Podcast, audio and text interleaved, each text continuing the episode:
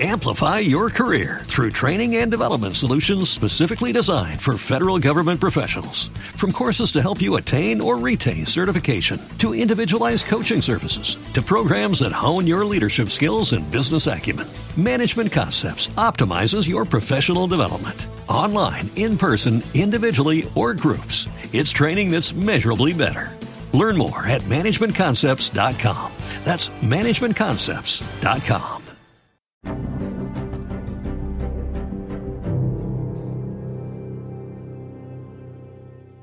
Hey there, Crimeholics. It's your host, Kinsey. Welcome back. And on this week's episode, I will be bringing you the unsolved murder of Jeffrey Belmar. Jeffrey's wife, Karen, is a part of our Crimeholics podcast discussion group on Facebook, and I got in touch with her through our friend Darren Burge over at Badge Boys. Not only can you hear about Jeffrey's story here, but you will also be able to catch Jeffrey's story told by Karen on Badge Boys later this week. I got the amazing opportunity to spend over an hour with Karen, having her tell me Jeffrey's story. Karen is one of the most amazing, down to earth women that I have ever spoke with.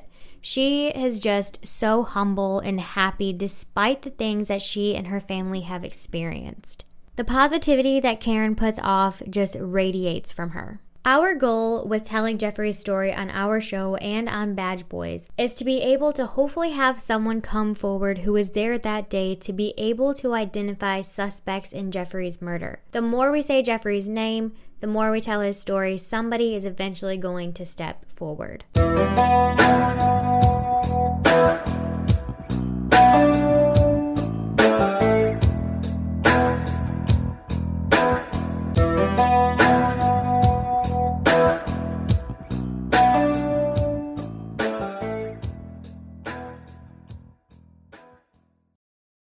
One of my favorite things about Jeff's story is getting to learn how him and Karen met and how they fell in love with each other. Their story is like a fairy tale, and I love it.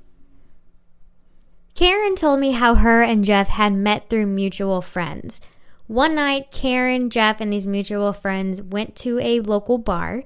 And Karen saw Jeff standing at the bar and she went up to him, and the two of them hit it off right away. Karen tells me how her and Jeff decided that they wanted to go out and eat, and the two of them ended up talking for hours. Jeff had offered to follow Karen home that night to make sure she made it home safely. And when they arrived, Jeff had asked Karen out on an actual date. Karen said there was just something different about Jeff and everything just felt right. Karen said that one night while the two of them were dating, they were sitting in Jeff's truck and Jeff had brought up the idea of engagement. Only after three months of dating, and by the very next year, the two of them were married. Jeff and Karen had moved into their very first home together, and she felt like they had a real fairy tale relationship. She and Jeff were so in love with each other. During this time of moving into their first home together, Karen was attending college, earning a two year degree, while Jeff was working in construction. In 1982, they had their very first son, Jason, and then in 1988, had their second son, Kyle. Karen explained to me how Jeff was an extremely hardworking man. No matter what it took, he was going to provide for his family, which meant that Jeff worked long hours occasionally. But no matter what, no matter how hard Jeff worked, no matter how many hours he worked, no matter what type of job he was working, he made sure that he was at every single one of Jason and Kyle's sporting events, and even all their family events such as holidays, get togethers, and cookouts. When their boys had gotten older, Karen and Jeff decided that they wanted to leave the state of California and move down to Phoenix, Arizona in 2005 to be able to be closer to Karen's family. At this time, Jeff continued to work in construction for just about two more years until 2007 when the housing market crashed. And I'm sure majority of you listening remember when that happened. At this time, Jeff decided since the housing market crashed, he wanted to do a different type of work that he was not really used to. Jeff decided he was going to work as a security guard an unarmed security guard. Karen stated to me that she figured that Jeff would maybe end up working at a school, like a very non stressful situation. But he would end up working for a very stressful company in 2010. Throughout the West Valley, there in Phoenix, Jeff would end up doing apartment security. Around 2012, they sent Jeff to a place called Graybriar Apartments where he worked night patrol. While at the Graybriar, Jeff often would tell Karen that this area was extremely rough. This area had a lot of drugs and a lot of gangs, and it was not a good place for people to be out at nighttime. Jeff had mentioned to multiple family members that there was a stabbing at the apartment community where he worked. Karen said right then and there when he mentioned it, she felt a really strange feeling, but told him to just please be careful. She stated when she heard about this Graybriar area, she did more research on the area and she was shocked and completely worried for Jeff to be working there unarmed. But with how crazy and hectic their life was, Karen just told herself it's gonna be okay. Don't worry about it. Jeff will be fine. However, Karen would go on to tell me that one night she had a dream or almost like a vision where it was just a glimpse and she had seen Jeff laying on the ground off of his bike and his own personal truck was being driven away in the background. This happened in October of 2013. She said she went to him that very next day and she told him about this weird, strange feeling she had and she just couldn't shake it.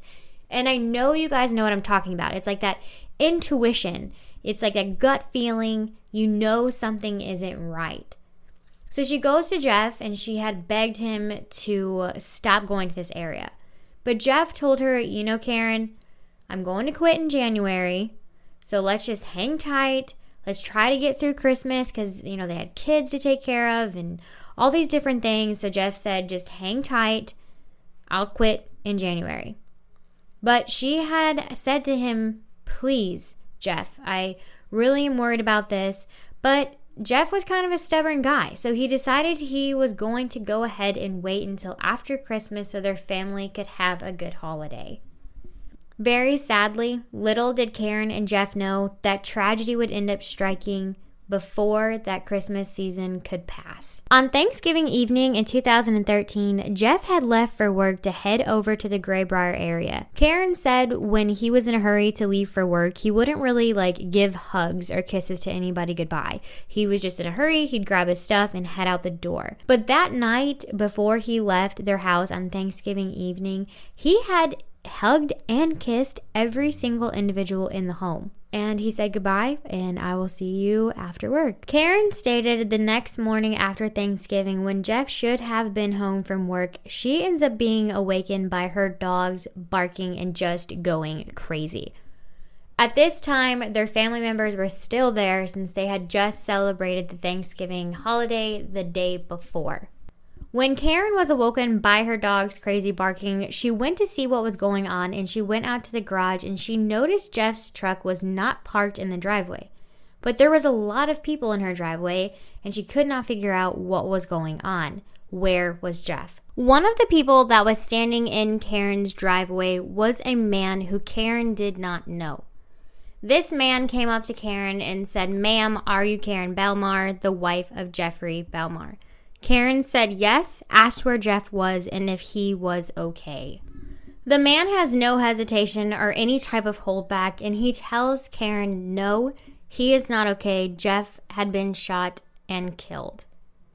Karen said all she remembers is she just started screaming bloody murder on the top of her lungs.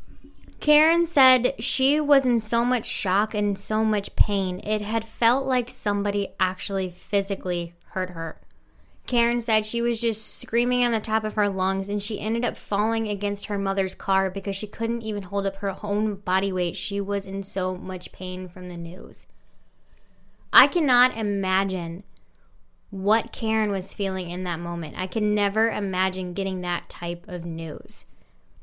Karen's son was at home because of the Thanksgiving holiday and he had heard his mother screaming, so he ran out there to see what was happening. All her son saw was his mom screaming in complete pain. Her son was informed of the news, so he helped Karen up and into their living room. Karen said at this time all she really remembers was her mom sitting on the couch and she was laying her head across her mother's lap. Karen really tried her best to explain to me this type of pain, but she said that it was just too hard to put into words. Shortly after the family was informed about Jeff's death, the family decided that they wanted to go ahead and hold a candlelight vigil for Jeff at the apartment building. Karen said she wanted to attend, but she was just in too much physical pain to be able to go. Karen said she decided to just go ahead and stay home alone. She wanted to be able to try and process everything that had happened. And she told me this really crazy situation that happened. And when Karen told me this, I got chills down my spine. Karen said when she was home alone and trying to process everything and what had just happened to Jeff, she said out of nowhere she heard this sound. And she described this sound as sounding like wind chimes. And she said the second she heard this wind chime noise, she knew right then that was a sign from Jeff, and Jeff had made it to heaven and he was going to be okay. Once the investigation into Jeff's death started, there was actually a lot of witnesses at the apartment building at the time of Jeff's murder. Multiple witnesses have stated that they had seen a male and a female running from a very beat up car, and this car was parked in the parking lot. This car had a very significant amount of front end damage, but unfortunately, the color of the car was never able to be determined and it had no license plate. I can assume that the reason that this car did not have any type of license plate on it is because it was likely being used for illegal activities. Karen stated that there was a lot of interviews that were done with people at the apartment buildings at the time of Jeff's murder. But she said that there wasn't a lot of follow up, it was just the initial interview itself. After all of the witness statements were given, it was determined that Jeff was on patrol on his bike as usual, unarmed. Jeff had ended up coming between two apartment buildings, and there was a male and a female standing there. Law enforcement believes that Jeff likely came up on some type of illegal activity. Witness statements said that they saw this female pull out her gun, shoot Jeff into his torso and then into his chest. Karen said that because this bullet was a hollow point bullet, Jeff had only lived possibly two minutes from those shots. Karen has felt because they have all of these different witness statements and all of them are extremely similar, she feels that somebody should have been arrested for Jeff's murder. But she believes because the Graybriar is an extremely rough area and there's a lot of drugs involved and there's a lot of illegal activity, she believes that whoever is responsible for shooting Jeff knew somebody in those apartment buildings and the people who saw it happen were too scared to be able to come forward to identify this female. One of the things that I really love about Karen is just how humble she is from this entire situation. Although she lost her husband, and although this is a cold case, Karen has held out so much hope that one day this woman is going to be able to be identified and she will be brought to justice. Karen said that through this process, she has gained so much family. Karen said that she got to be able to hear all kinds of really great stories about Jeff, and I'm going to share one of my favorite stories that Karen told me about. One of the people in the apartment buildings had said that because the area was really rough, it was really dangerous for the kids to be outside after dark. So when Jeff would get on his shift, Jeff would ride around on his bike and he would tell all the little kids, let's go ahead and get inside. The street lights are going to come on. It's going to start getting dark. We need to go ahead and get inside where it's safe. And he would do this every day.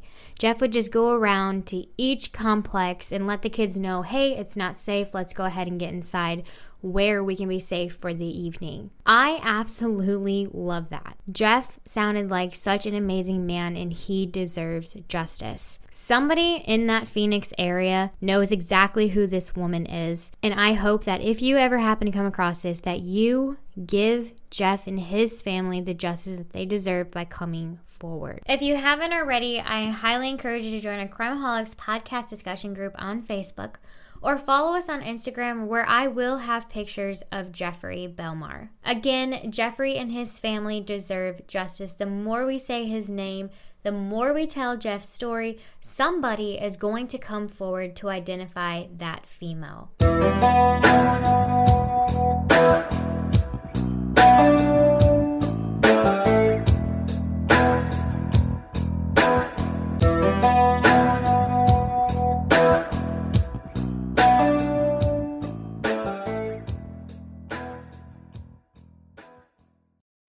Amplify your career through training and development solutions specifically designed for federal government professionals. From courses to help you attain or retain certification, to individualized coaching services, to programs that hone your leadership skills and business acumen, Management Concepts optimizes your professional development. Online, in person, individually, or groups, it's training that's measurably better.